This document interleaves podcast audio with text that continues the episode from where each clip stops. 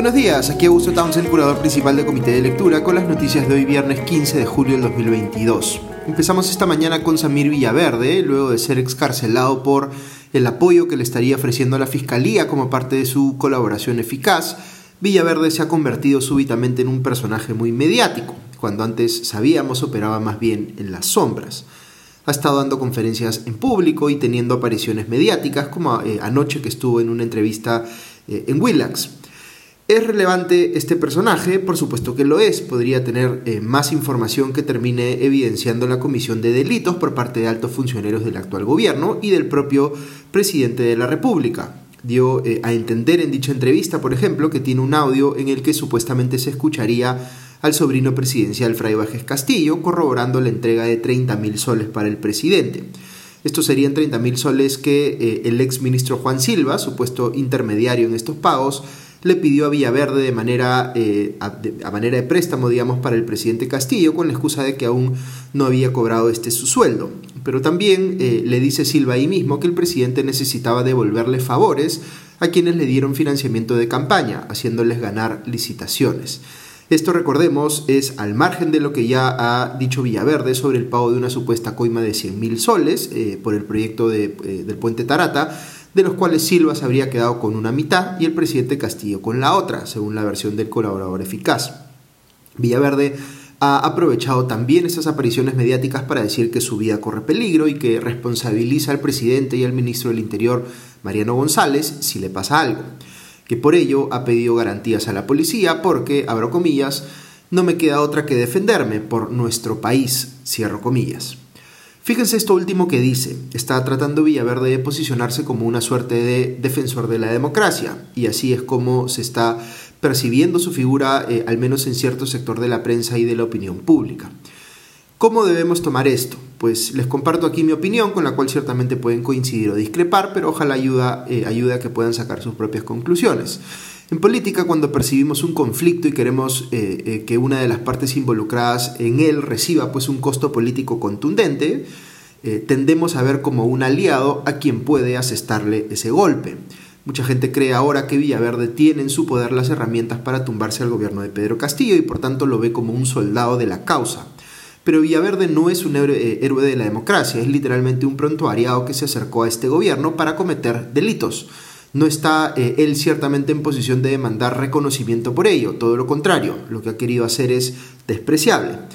Pero sucede que no quiso hacerlo solo, sino en contubernio con otras personas, según parece, personas que, a diferencia suya, eran altos funcionarios del Estado, dentro de los cuales podría estar el propio presidente de la República. Entonces lo que pasa en este tipo de casos es que nuestro sistema de justicia, aun cuando debiera estar cayéndole con todo a Villaverde por sus propios delitos, lo que hace es lo siguiente, le dice este último, eh, reconóceme al menos un delito que tú hayas cometido, es decir, confiesa que eres un delincuente, pero dame información eh, que me sirva para corroborar que otras personas más importantes o encumbradas que tú también cometieron delitos, y si efectivamente sirve esa evidencia para condenarlos, pues te doy beneficios penales a ti en compensación. Fíjense lo que hace eh, nuestro sistema aquí, es le da un favor a un delincuente, pero eso se justifica solo en tanto ese primer delincuente permite capturar a otros delincuentes más importantes. Entonces, esta no es ni debe ser presentada como una lucha entre héroes y villanos en la que Villaverde súbitamente se pasó al bando de los héroes. Estamos aquí escarbando pues en el fango para lograr que un delincuente confeso ayude a proporcionar las evidencias para sentenciar a otro u otros delincuentes presuntos.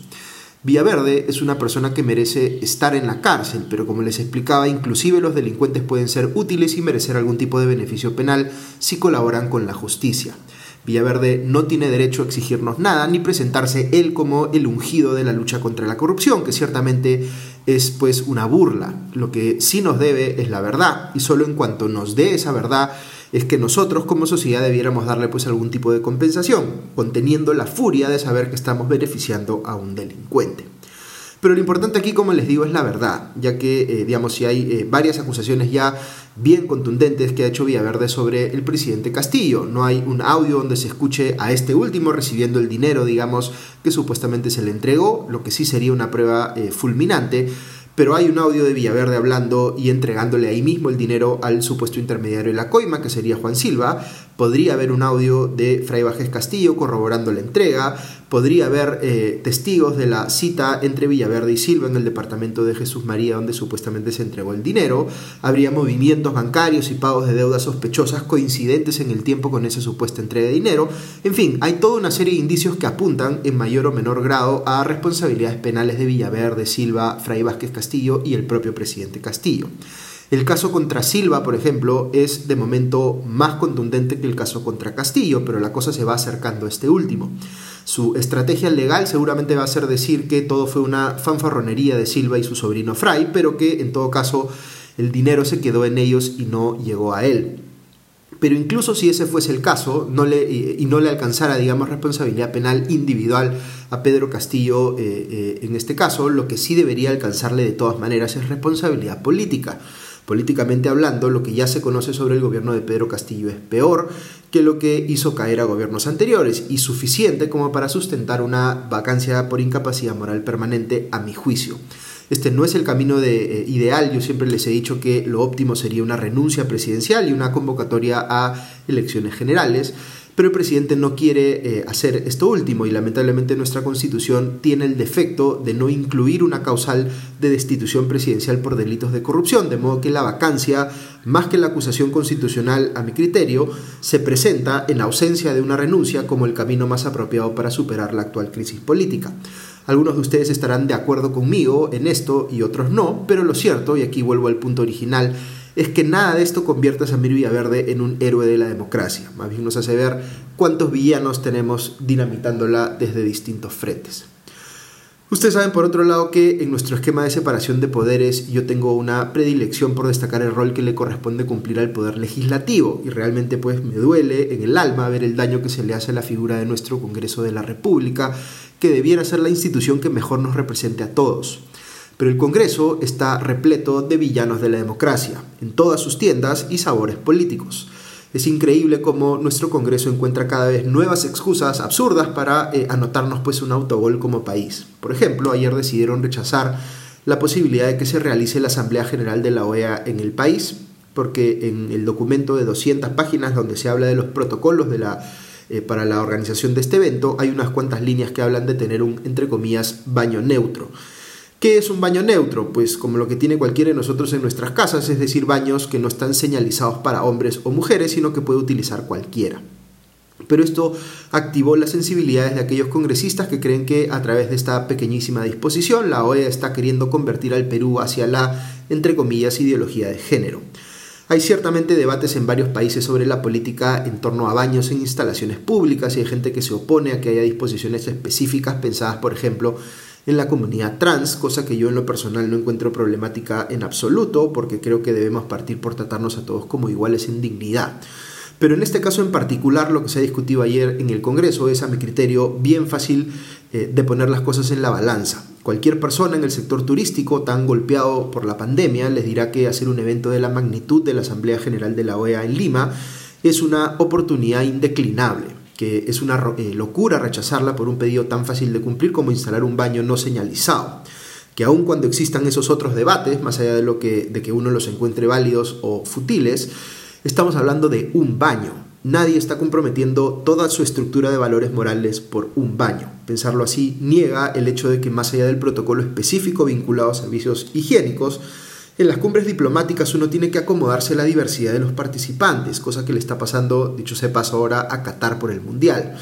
Eh, en democracia uno no puede ponerse eh, en plan de decir tú no vienes porque no me gusta el Dios en el que crees o no crees, o la forma como te vistes, o cuáles son tus necesidades específicas en términos de servicios higiénicos lo que uno hace, y esto lo sabe muy bien el sector turístico, es decir, bienvenidos, bienvenidas, siéntanse cómodos y acogidos, esperamos que puedan disfrutar de la hospitalidad peruana. Y punto. Veo también que hay gente que dice, ¿qué sentido tiene hacer una cumbre de la OEA considerando que, eh, digamos, la crisis política en la que estamos? Ese es un argumento distinto, pero tampoco lo encuentro válido. Siempre va a haber problemas en la política interna, a veces muchos peores que otras, pero hay cosas que tienen que seguir caminando, la economía tiene que seguir caminando, las relaciones diplomáticas tienen que seguir caminando más allá de los ciclos electorales. Va a sonar un poco extraño que les diga esto yo específicamente, pero la política interna no lo es todo. Y luego está la explicación de que esto es en realidad una represalia velada contra la OEA por no haberle dado cuerda a esta denuncia por eh, fraude electoral que se quiso llevar a esa instancia después de la última elección presidencial. Si ese fuese el caso, uno tendría que preguntarse cuánto daño están dispuestos los políticos a autoinfligirnos por ejecutar una venganza política.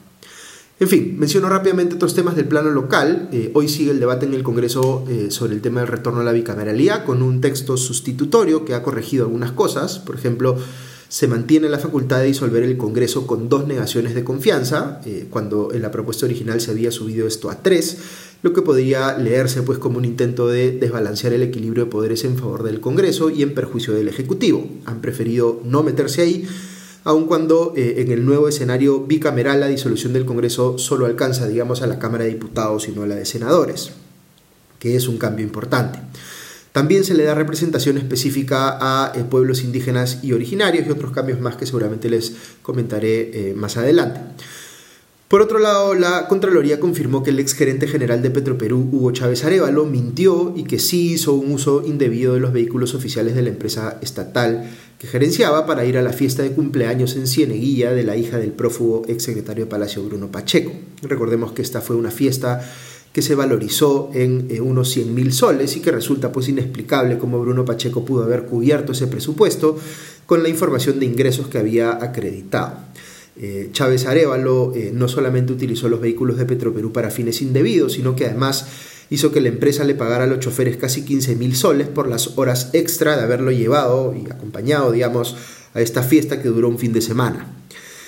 Y en Arequipa, eh, el expresidente Martín Vizcarra anunció la formalización de su nuevo partido Perú Primero, tratando de aprovechar, por supuesto, el fenómeno de Bebito Fiu Fiu, que, digamos, esta parodia musical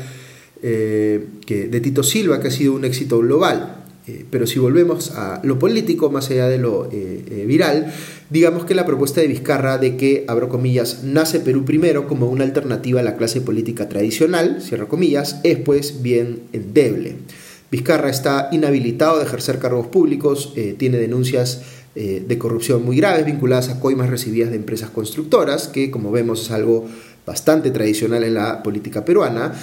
y arrastra el legado pues, de un gobierno que tuvo un desempeño desastroso en la gestión de la salud, la economía y la educación durante la pandemia, cosas que no se pueden tapar con un viral y que nos hacen recordar que lo tradicional en la política peruana es justamente vender el cuento de que no se es tradicional, pero no deja de ser pues solo un cuento. Y cierro rápidamente con la noticia de la sentencia de la Corte Suprema que le da la razón en segunda instancia o en última instancia, perdón, a eh, Ana Estrada en su pedido de que se reconozca su derecho a una muerte justa, es decir, que ella pueda decidir en qué momento morir si la enfermedad degenerativa que padece hace que el sufrimiento de vivir sea peor que tomar el camino del suicidio. Eh, este es un tema que ciertamente genera eh, debate, pero yo encuentro que, legalmente hablando, es un triunfo importantísimo para quienes defendemos ideas liberales. Es, en primer término, un triunfo personal para Ana Estrada, pero gracias a ella a su valentía, a su coraje, a su determinación de dar esa lucha cuesta arriba contra todo pronóstico, termina siendo pues también un triunfo en general para la causa de la libertad y el reconocimiento de la dignidad humana. Es difícil entenderlo así porque si no estamos en sus zapatos o si no hemos tenido eh, alguna experiencia que siquiera se acerque a la suya, se nos hace extremadamente difícil pensar quién podría contemplar una decisión como la de tomar su propia vida pero por definición un derecho ejercido a plenitud, inclusive el derecho a la vida, debe reconocerle a quien lo ostenta la facultad de disponer de él. Cuando vemos que una persona sacrifica su vida para salvar a alguien más, la consideramos un héroe o una heroína, aunque haya tomado en la práctica el camino del suicidio. Eh, eh, el resultado nos puede parecer doloroso, pero entendemos que hay virtud moral en la decisión y por eso la consideramos apropiada pero también hay virtud y dignidad en quien decide ponerle fin al sufrimiento, inclusive al propio, aunque nos cueste más entenderlo. En la muerte asistida o la eutanasia, quien la practica afecta ciertamente los sentimientos de otras personas, pero no afecta más que sus propios derechos y por tanto es una decisión perfectamente legítima en libertad. Más bien al contrario, lo que resulta moralmente cuestionable es que una sociedad fuerce a una persona a prolongar su existencia en sufrimiento en contra de su voluntad, porque en el fondo no le reconoce el derecho a la vida con todas las implicancias que éste tiene, inclusive la de decidir autónomamente y a plena conciencia terminarla. Ojalá eh, Ana Estrada pueda vivir tanto como su sufrimiento se lo permita con la calidad de vida que para ella sea aceptable, pero cuando deje de serlo, que ella y nadie más decida cómo se va. Y que quede siempre pues en el recuerdo y con todo el aprecio y admiración de quienes vimos en ella una verdadera heroína contemporánea de la lucha por la libertad. Ok, eso es todo por hoy. Que tengan un buen día y un buen fin de semana y ya nos escuchamos pronto. Adiós.